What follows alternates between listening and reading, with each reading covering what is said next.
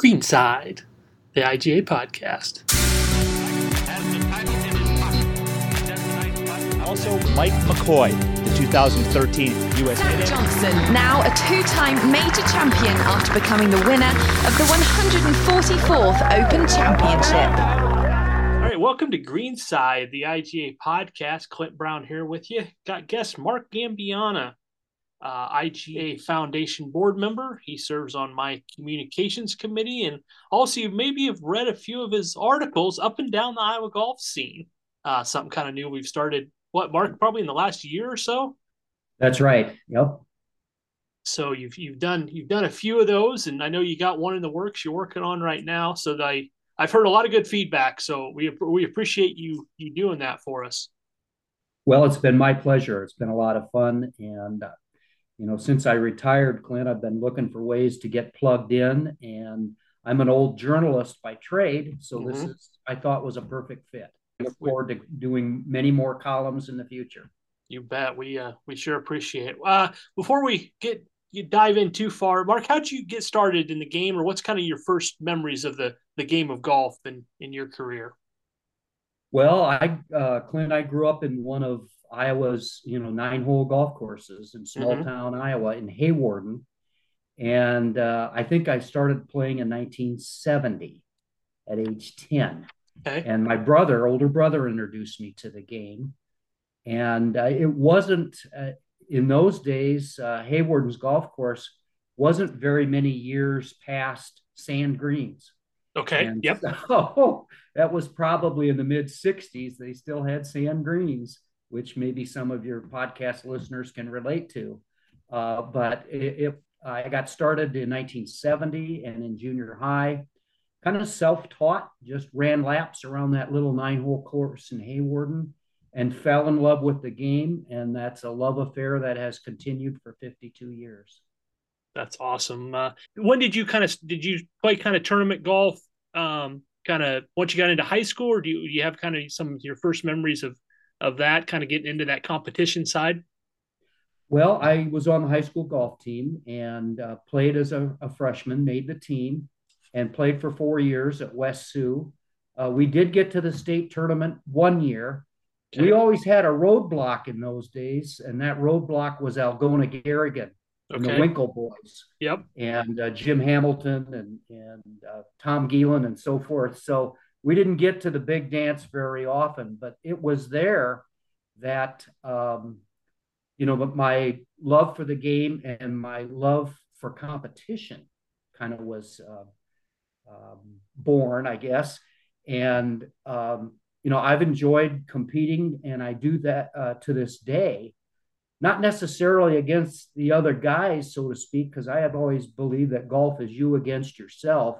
Right. We're all competitors, um, but I can't control what the other guy's doing. I want to beat him, but I just worry about myself.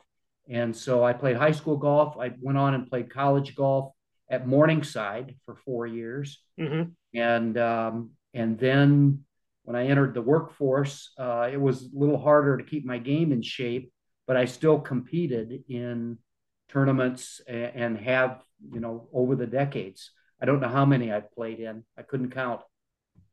Not as you, many as Ivan Miller. That's right. That's right. Uh, one of the guys you did your uh, your up and down uh, columns on if if some of those listeners need to need to catch up on those. Ivan Ivan's a good guy. Um, Mark, do you do you have some some memories of those of maybe specific tournaments um, over the years, or, or things that you kind of look back on, or maybe even guys you played with uh, throughout the years that that you know are are fond memories? Well, maybe the, for lack of a better phrase, the crowning achievement Okay. Uh, I did qualify for the USGA Public Links. Okay. Uh, and that was uh, when they still had the Public Links tournament. Mm-hmm. I got through the sectional up in Sioux Falls in 1987. Uh, okay. At old Elmwood Golf Course in Sioux Falls. Okay. And played in the US uh, Pub Links. It was in Cincinnati in that year. Okay. And so uh, I did not qualify for the match play. I think I shot maybe 158 which was competitive for the 36, but not good enough, and so forth. So um, I've won a couple of tournaments in Sioux City, uh, the city tournament. Uh, they have an interstate amateur that uh, they do every year at the old Sioux City Boat Club. I won a, that a couple of times in the 1990s uh, and so forth. And, um, you know, you can't take winning for granted. Right. Uh, I went 20 years without winning a golf tournament uh, until 2017. And I, I managed to win the Alton Open in Alton, Iowa, which is okay. another great nine hole course. Yeah. Yeah. Uh, and it was the Ron DeVries Memorial. And I knew Ron. He was killed in a car accident in the night, uh, I'm sorry, in the late 1980s. So okay. it was very meaningful in a number of ways. It was the first individual tournament that I had won in 20 years. Hmm. And then, since having known uh, the person that it was in memory of, it was very special. So, um, yeah, those uh, I've had many, many, many golf experiences. I guess those come to the, the forefront. Mark, what uh, t- tell me about your game? What do you kind of hang your hat on? I, I if you're asked me, I haven't watched you play a lot, but I, I think you're a, a, tremendous ball striker. So I don't know if I'm way off on that or not, but I feel like you yeah. hit the ball pretty solid. Well, uh, certainly uh, steady, slow and steady, I mm-hmm. guess, wins the race for me. Mm-hmm. I don't really have a great strength, maybe scrambling, uh, but I don't have a, a lot of weaknesses either. Uh, I don't hit the ball as far as the uh, fellas that are on top of the point standings. Uh, I have to uh, make my hay in other ways, you know, by having a good short game, keeping the ball in play, um, and, you know, making good course management decisions and so forth. And then um, some putting as well. So, you know, most of us at our level, when we play well, we putt well. Mm-hmm. Yep. Yep. Getting up and down and yeah, making making a making those three or four putts that you know when you you look back, it's like you know that was that was the key, wasn't it? Yeah, and I, I just um, you know I, I tell Gene Elliott and, and the fellows that you have to pay attention to guys like me because we contribute to the prize money. That's right. That's very true. And you, you know, if you're always there in the weeds, my dad always says, always there in the weeds, just you never know, might might strike. So, so uh, no, but it's uh it's definitely a game that's uh it's a lifetime of uh can beat you up. But I tell you what, the the good days far outweigh the bad days. I say with with the game of golf. Well, it teaches us so much about the game of life too, mm-hmm. and so there's so many parallels. And uh, you know, I've over the years have just uh, uh, enjoyed competing, playing, and you know, for example, this year now in retirement, I played 131 18 hole rounds. You'd think I'd be a better player than what I am, um, but it, it's just uh, uh, been a lot of fun. Yep, for sure. Well, Mark, the the one thing I definitely want to talk to you about uh, the last year, you've been on the bag on the Champions Tour. Tell us about that, kind of where that, how that all came to be, because I know it's a it's a pretty neat story. So I'm going to just kind of turn the floor over to you. Okay. Well, I've just spent a dream season. Uh, now I, I caddied part time. I actually worked uh, six events in the spring and the summer uh, on the PGA Champions Tour and mm-hmm. got to be inside the ropes with all the guys that I grew up following. And so uh, this is a story that uh, Clint starts probably 30 some years ago um, when I was living in Sioux City. And this goes back to the old Ben Hogan tour days. Yep. Uh, in 1990, um, the, the year that the Hogan tour was uh, launched, Sioux City had an event, the, the Ben Hogan Dakota Dunes Open. So I signed up as a volunteer to, to caddy. And in 1990, um, I got hooked up with uh, a fellow Iowan, Greg Ladehoff from uh, Clinton. So I, I, caddied for Greg in 1990, and uh, he his uh, professional playing days were drawing to a close at that time. And um, the next year, the very next year, 1991, I signed up again, and they at random paired me up with this young whippersnapper from Florida, Roger Rowland. R O W L A N D. And so I, I caddied for Roger in 1991. Uh, he was from Ocala, Florida, and he top 10 it uh, for that event. And we struck up a friendship, uh, albeit at a distance, that uh, has carried on for 30 some years. You know, maybe for some context, uh, Roger played uh, the Nike Tour, I'm sorry, the Hogan Tour, and then it became the Nike Tour for about 10 years uh, with some modest success, not great success. He had a couple of runner-up finishes. I think his highest finish on the uh, in the standings was 33rd. Uh, never made it to the PGA Tour, and so stopped playing. Uh, you know the the big tour golf. You know around the year 2000, uh, and then started playing mini tours down in Florida. Many, many, many tours. Uh, he played the old Space Coast Tour, um, the Tommy Armour Tour, the West Coast Florida Tour. Uh, there's a Florida Professional Golf Tour that he played, the Hooters Tour of all things. yeah. Uh, and so this guy is golf's ultimate journeyman. Uh, I think he won something like 85 mini tour events. Wow. And so as Roger, we stayed in touch, uh, not really personally, although I did in some of my business trips to Florida, we would get together, you know, every five to seven years and so forth. Well, to fast uh, fast forward uh, to 2019, uh, he turned 50 and uh, started trying to uh, become eligible for the Champions Tour, which uh, it might be easier, as the good book says, for the camel to go through the eye of a needle than mm-hmm. to qualify for the PGA Champions Tour. It's the hardest card to get. Um, and anyway, in 2019, he qualified for the U.S. Senior Open. And so I went back and caddied for him. It was at Notre Dame at Warren Golf Club. Mm-hmm. We missed the cut, um, but had a great experience, kind of reconnected and so forth. And uh, he, Roger, was doing Monday qualifiers for the Champions Tour. He would play in the Q school, finish respectable, but not well enough to earn a card.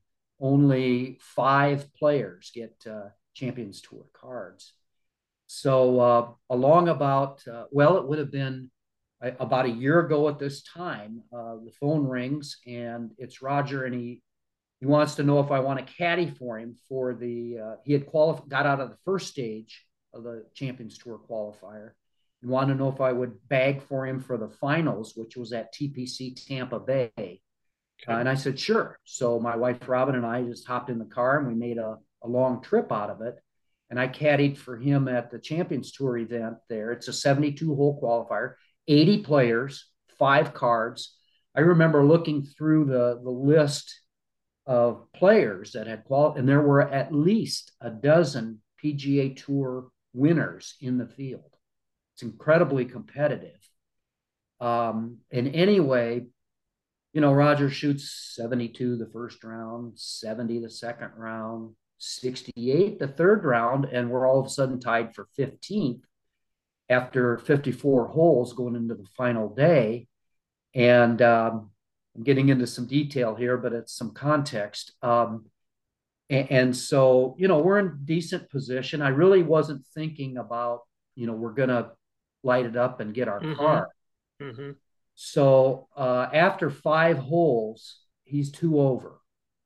And I'm thinking, you know, now we just want to top 30 it so he doesn't have to go through the pre Monday qualifier okay. for the following year because the okay. top 30 and ties are exempt uh, from the pre Monday qualifying and so sure. forth.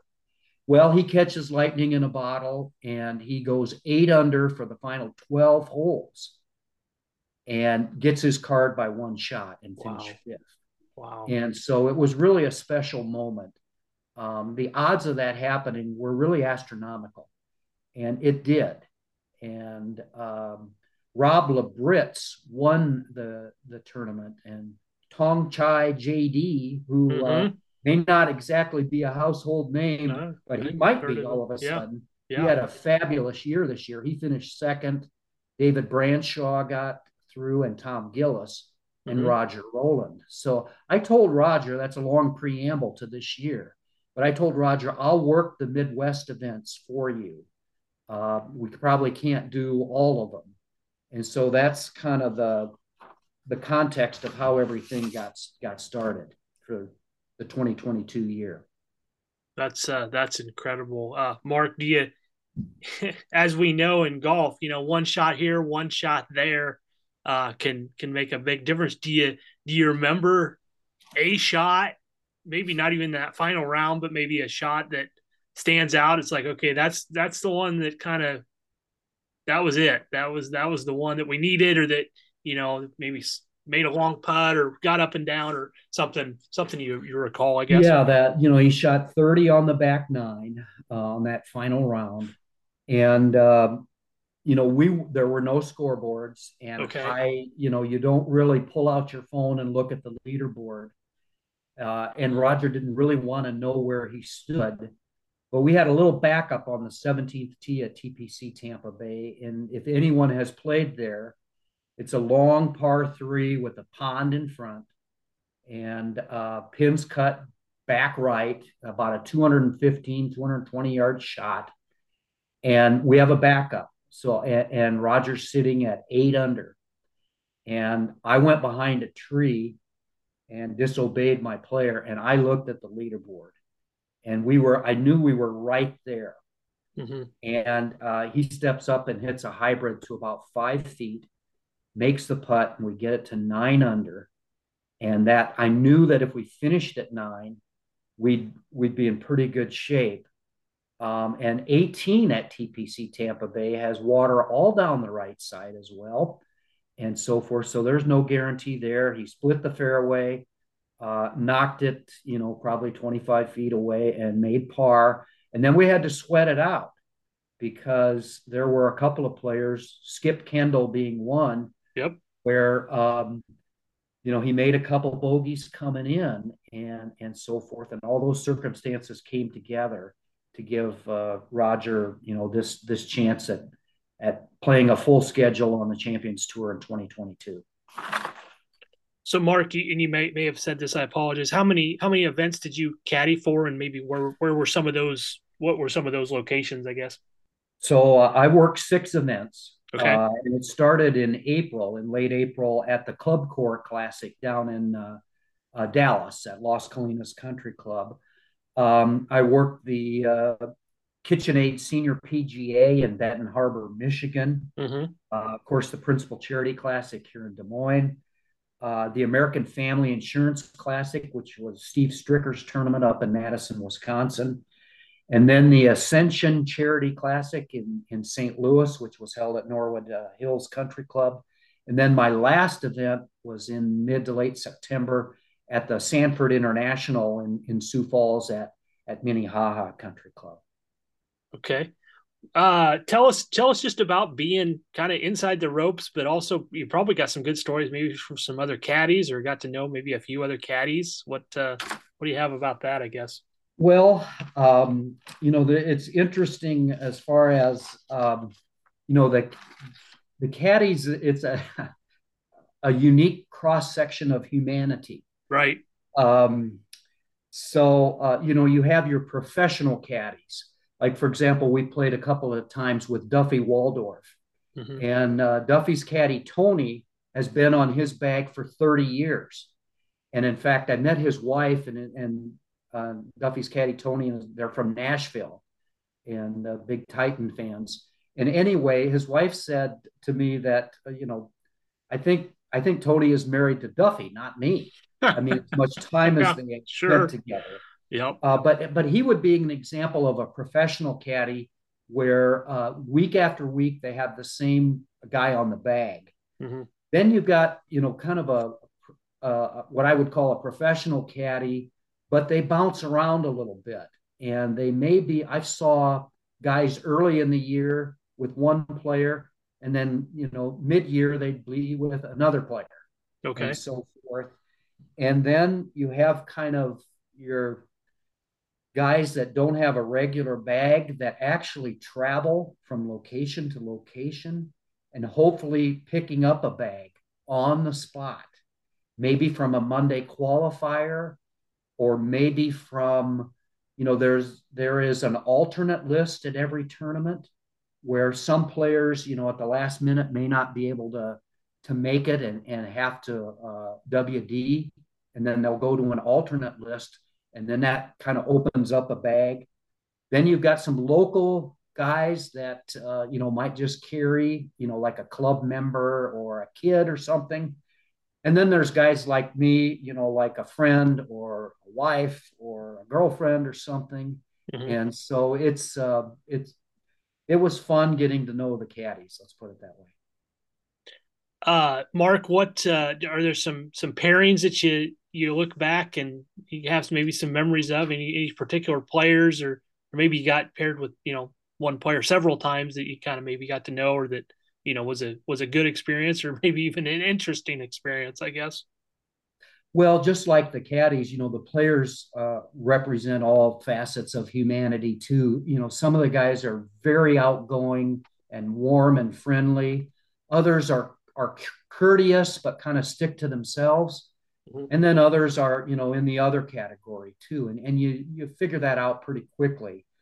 Um, i think one of the pairings clint that really uh, hit home for me is uh, we played uh, the final round of the Sanford International up in Sioux Falls with two major champions, uh, and that would be Corey Pavin and Jose Maria Olazabal. Oh wow, nice! And so that that that was really special, and that was my final, um, kind of probably my final hurrah as a Champions Tour caddy too, since uh, you know Roger did not play well enough to to keep his status.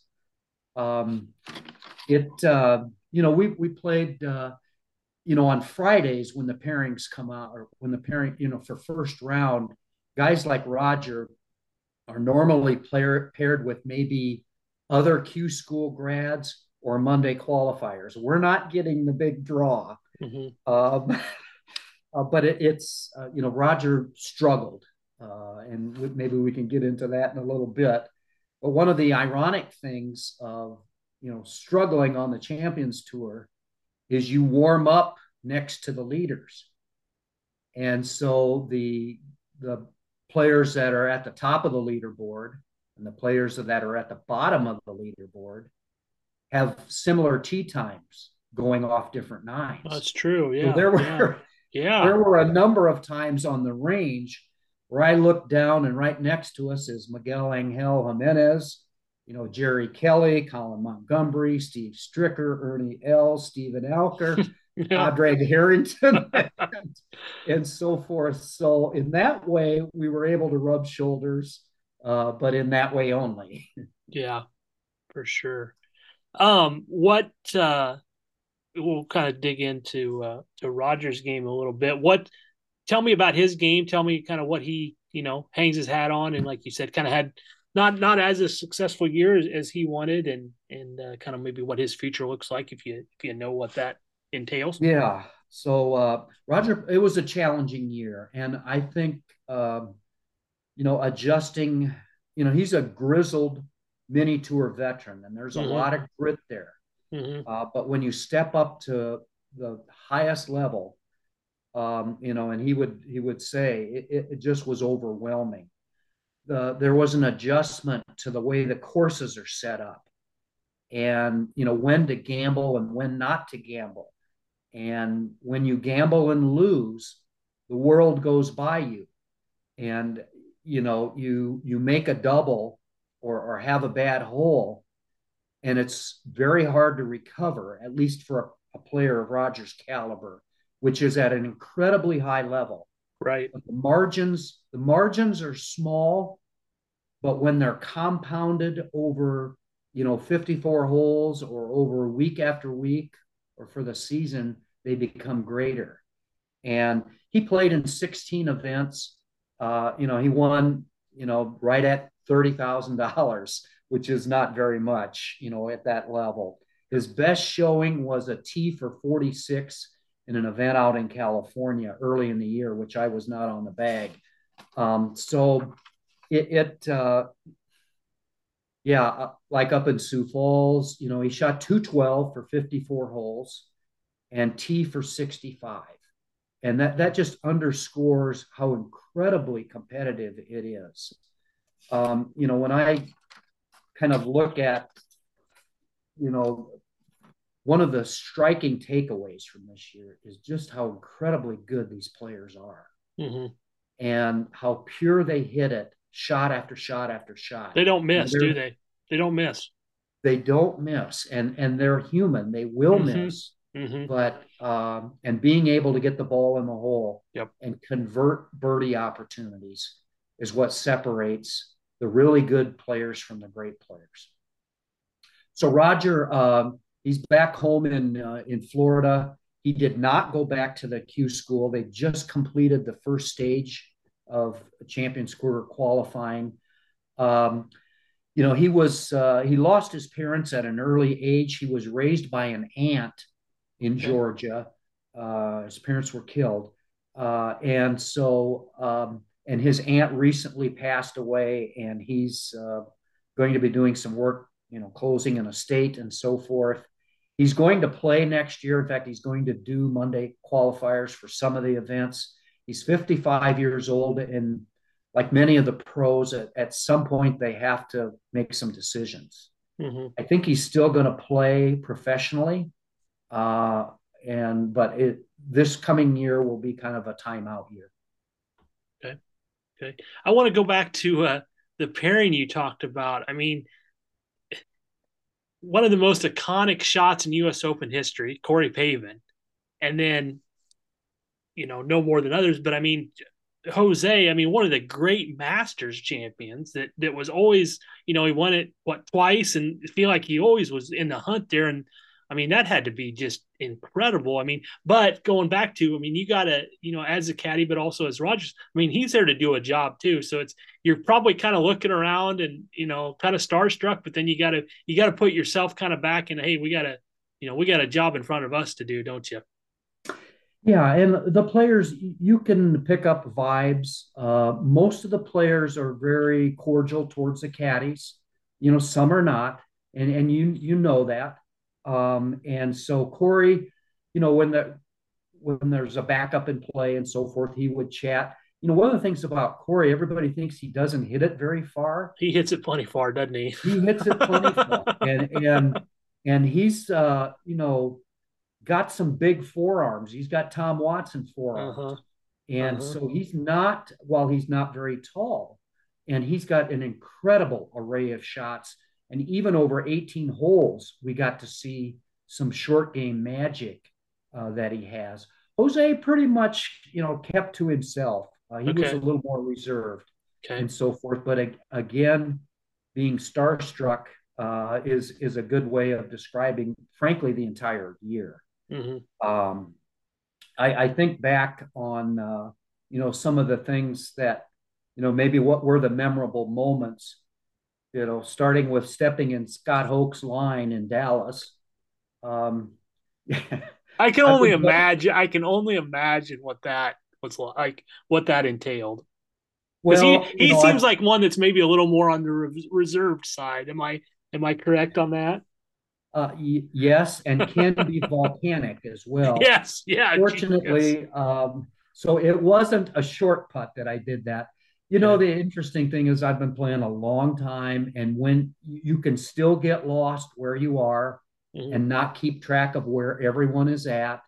And so, you know, the, there's a caddy protocol and who goes to get the pin. If your player is obviously the farthest one out, you get the pin and I did lose track of where Scott's approach uh, ball was, and he had maybe a 30 footer.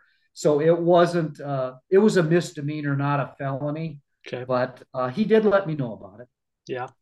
Yeah. Another thing that I remembered in St. Louis, the PGA, the Champions Tour provides all of the range balls for the tournament. And so they ship them in.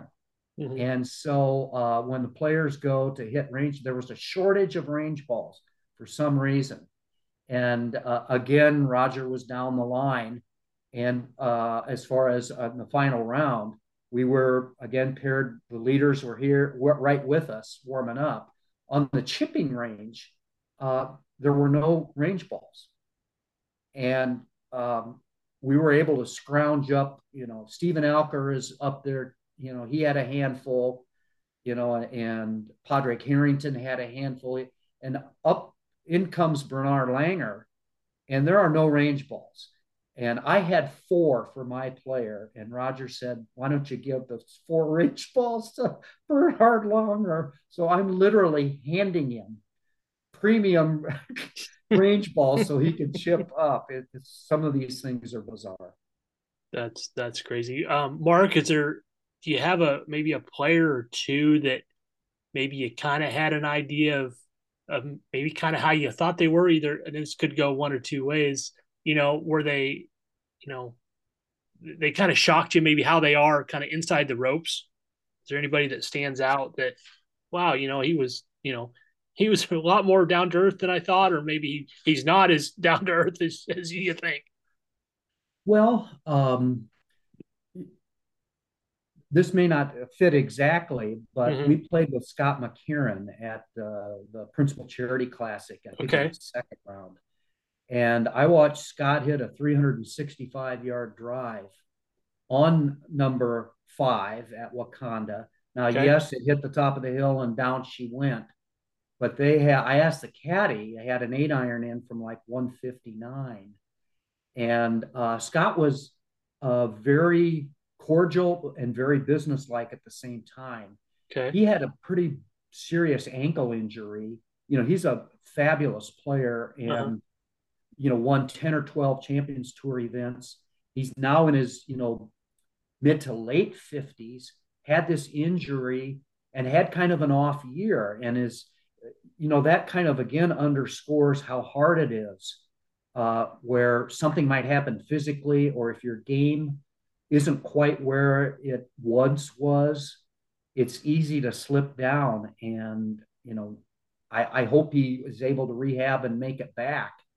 Um, but yeah, it, it's incredibly difficult to stay sharp and be competitive year after year after year. Mark, and, and maybe it's it's maybe it's as simple as just being consistent, but you know, being inside the ropes, what what did you see as maybe one or two things that the guys that were, you know, going off the front late in the day versus the guys that were maybe going off off the back nine late in the day? Was it is it putting? Is it all around? Is it is there one or two things that you you know the events you worked you you, you kind of picked up on? Yeah, and and again, while the margins over 18 holes might seem small, they get compounded over the course of the tournament. And that's really not any different at any level that you mm-hmm. play, sure. our level.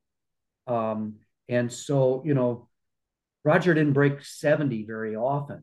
Um, and you have to you, you have to make birdies and minimize mistakes. And you know, again, it's no different than that you know, with respect, uh, Clint, to kind of the, the mechanics of caddying, probably the biggest surprise that I had, my takeaway was how fast the game moves. It doesn't look like it that on TV. In fact, it looks like molasses. Mm-hmm. Nothing could be, it's completely opposite in reality. Um, if your player is the last one off the tee, uh, by the time he hands you your driver, you clean it, you get it back in the bag, you're 30 yards behind. And uh, if you're first to hit, uh, you got to hustle. I mean, I literally had to floor it going down the fairway to catch up.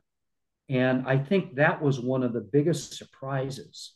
And we had we had good luck with weather in terms of, you know, it did we didn't really have days where it was in the 90s and humid you had to stay hydrated, but you didn't have any time to drink sure. on the tees unless there was a backup because you're always doing something and you're always anticipating. So, really, the speed of how things actually work when you're live was, was shocking. And the other part was how fast these guys in the fairways for their approach shots kind of determine, you know, with the help of the yardage books and the pin sheets and the sprinkler heads, all that mathematics has to come together quickly. And when it's your turn, um, you better be ready. Um, and, and so forth. So those, I think, as far as you know, surprises of caddying. You, you think um, you've done it a couple of times, but it, it's different, and just the speed. And I, you know, I'll say we were out of position maybe more than the the other players as far as being off the fairway or maybe in a sand trap or something. That really slows things down and puts you under stress as a caddy. Sure, sure. Yeah. Uh, Mark, kind of a two part question, uh, kind of going back to some of the etiquette you talked about. Um, obviously, you know, some of it you you probably knew about and just playing the game and understood, but as far as some of that stuff, was it you just kind of learned on the fly, or was there maybe kind of some some things you had to, you know, you knew beforehand before you got into it? And you caddied some before, but I, I'm always curious about that. Some of the kind of the unwritten rules, or kind of, yeah, hey, he's getting the flag, he's going to clean the ball, he's going to he'll rake the rake the sand trap you were just in. How did that How did that work? Well, yeah, there's some fair, some basic caddy protocol. You know, if your player, especially on the greens, most of that applies on the greens. Um, if your player is first to putt, you grab the pin, and then you hand it to the caddy whose player is next to putt. Normally, we played in threesomes. Sometimes it was twosomes, and so forth. And then whomever player is the last to putt, you know, that caddy would, you know, handle the flag mm-hmm. and put the flag in. So okay. if your player is last to putt and first to hit on the tee, um, you got no time. You got to hustle. And as far as you know, the caddies are very um, cordial with one another when it's live. You know, for example, you know when, when another player would hit a hit be in the sand trap, that caddy would have to rake the trap. I would clean um, that player's golf ball, for example and uh, the other player. And they would do the same when my player would be hitting out of the, the bunkers. So a lot of it is common sense. Um, some of it you have to learn on the fly. Mm-hmm. The um, probably the most surprising thing is some players kind of have rabbit ears, and some players, um, if you're in their line of sight, even if you're 30 yards behind, you better be still. Uh, players that if you're off when when they take it back in their sight line, um, you know, I got caught on this a couple of times by Roger. You know, he laid into me pretty good about not moving when you're behind and left of the player. Behind and right didn't seem to be a problem, but behind and left hmm. even 30 or 40 yards, you're in that player's sight line. Okay. At a professional level, that makes a difference. And so, um, yeah, those are things, you know, it, you can't rattle a club trying to get it back into the bag because not everything gets perfect. And, and again, you have to you have to be aware uh, of just how fast things move. And again, it doesn't look that way on TV, mm-hmm. but it really is in actuality. Yeah. Uh, Mark, being a caddy for for Roger, how much info did he like uh, at any given time? Was he a guy that liked to know a lot of things? Was it you know not as much, and he would kind of do his own thing, or how how did that work as far as your guys' relationship when you were on the bag? Yeah, we were pretty open. Um, as far as uh, you know, my main job was get the bag to the ball. Okay. And then, uh, which is a job in in and of itself. Uh, we, you know, I had a yardage book, I had a pin sheet. Roger is used to doing his own yardages, but we would always confer, so we would both, both do them. Mm-hmm. And then as the year went on, the relationship, you know, I got a little more, I guess, bolder, if you will, on, um, you know, voicing my opinion on certain things if he didn't ask, I rarely gave my opinion. Um, I can early in the year, he was taking some chances that he shouldn't have taken. Like, for example, the 18th at, at Las Colinas in Dallas for uh, the ClubCorp Classic is a par five, your traditional par five with a pond in front, with a good drive, you can go for it, but there's small margins, you know, and he's humming along and then goes for it, knocks it in the drink and we make double. And it, it just on a birdie hole.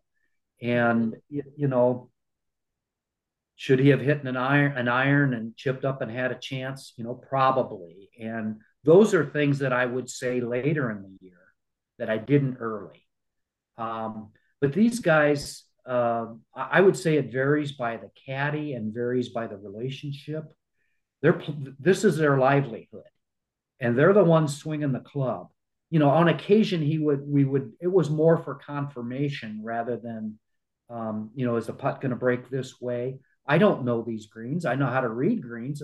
You know, these are courses that I've never been on before, mm-hmm. and so you know, it, it, it's interesting. I, I, think it varies by the player and, and, and the caddy. In general, um, the player does most of that work.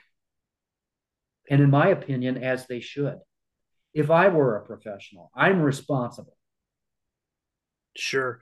Um, this questions I, have asked some of our, our other guests uh, in regards to equ- equipment. Um, was Roger one? Did he like to tinker with some things, or did he pretty much have his have his stuff and pretty much stuck to that? Yeah. Um, well, we switched drivers. Uh, we switched fairway and hybrids. Okay. Um, we did not switch irons when things weren't going very well. About mid-year, he did start to tinker a little bit, and um, it, it uh, had mixed results. Um, again, you know, in general, he had a, a challenging year. Maybe the last three or four tournaments, he started to play a little bit better. And uh, he had a bad round in St. Louis, but then uh, for the opening round, but then he shoots 71 69, and then he shoots 72 69, 71 in, in St. Louis. Uh, at Jim Furyk's tournament, I didn't caddy there. It was down in Jacksonville. He had a very good opening round tied for 14th, you know, but then fell away and so forth. So in general, he finished up a little bit stronger. Um, but yeah, uh, he did switch putters and so forth. So there was a fair amount of tinkering going on. And generally, you'll find that when you know players aren't playing well. Right. So right. They're looking for answers uh, instead of you know dancing with what got them there. Yeah, in my yeah, opinion, for sure. Um, and I'm sure it was different a little bit um, at each locations, but can you kind of just talk about how the caddies, um, guess were were handled and, and treated, and, it, and maybe just kind of how that differentiated um, from each each stop you made? Well, um, I'll go back in the proverbial old days when I didn't caddy. I have a buddy from Northwest Iowa, Harold Hoftizer from Orange City. We used to go over to the old Quad Cities, Ed McMahon Quad Cities yeah, Open, sure, Hardee's Classic. Yeah, you bet. We'd go for the tournament and and stay, and of course we'd always strike up conversations with caddies. Well, uh, we happened to be staying, you know, in those days. You know, I, I didn't stay at the Hilton. We were staying at the Regal Eight, maybe and we would observe caddies four to a room cooking hot dogs on a you know a, one of those little grills in the hot plate. Yeah, yeah. Uh, and caddies would travel together and you know stretch a dollar. Uh, caddies are treated a little differently now, and, and, in fact, there's a separate caddy shack or a caddy room, and um, you know there's uh, you get two squares a day, if you will, uh, there's breakfast and, and, a, and a lunch. Uh, most of them were very good. And in fact, up at the major uh, major event up in, in Michigan, uh, I mean, we had made to, caddies had made to order omelets, if you can believe it. Wow. And and so forth. So um, th- there was some variation from event to event, but in general, uh, caddies are treated very very well. Uh, and it it didn't always used to be that way uh, from from our view from the perimeter. Um, and so th- there's a the hospitality is, is is different. One of the other things too, Clint, that I took away is just the tremendous effort that it takes to run a tournament. The number of volunteers, all the mechanics and the logistics, and uh, it's a mammoth effort. And I know in nobody knows better than you know the folks that run the Principal Charity Classic, the PCC, but it, it, it just takes hundreds and hundreds of people coming together. And, and we see that, we meaning players and caddies. uh, you know, as the participants. Uh, Mark, uh, kind of kind of finish up with this question. You know, you were able to, to caddy at a couple events, you know, pretty close to home up there in Sioux, Sioux Falls, and then here in Des Moines at Wakonda. Can you just talk about kind of how special that was? And you know, you probably got to see some people outside the ropes that you knew, and and that kind of thing. Kind of look back on that. Well, it was, and those two were frankly my favorite events. Uh. I mean, as far as as that, I, I'd hear, you know, from the from the gallery, I'd occasionally hear, "Come on, old man, hurry up, catch up, old fart," you know, and stuff, and that that was great. Um, yeah, I wish we'd have played better. In fact, at, at PCC, we tied for last with Fred Funk, and we did play with Fred uh, actually in uh, Dallas. Heck of a nice guy, great guy, uh, and so forth. And and in Sioux Falls, I did see some some people that I hadn't seen in quite a few years having lived in Sioux City and and competed in some Sioux Falls events, and some people remembered me. So it was uh, those two events in particular um, were extra special. The others were very very special.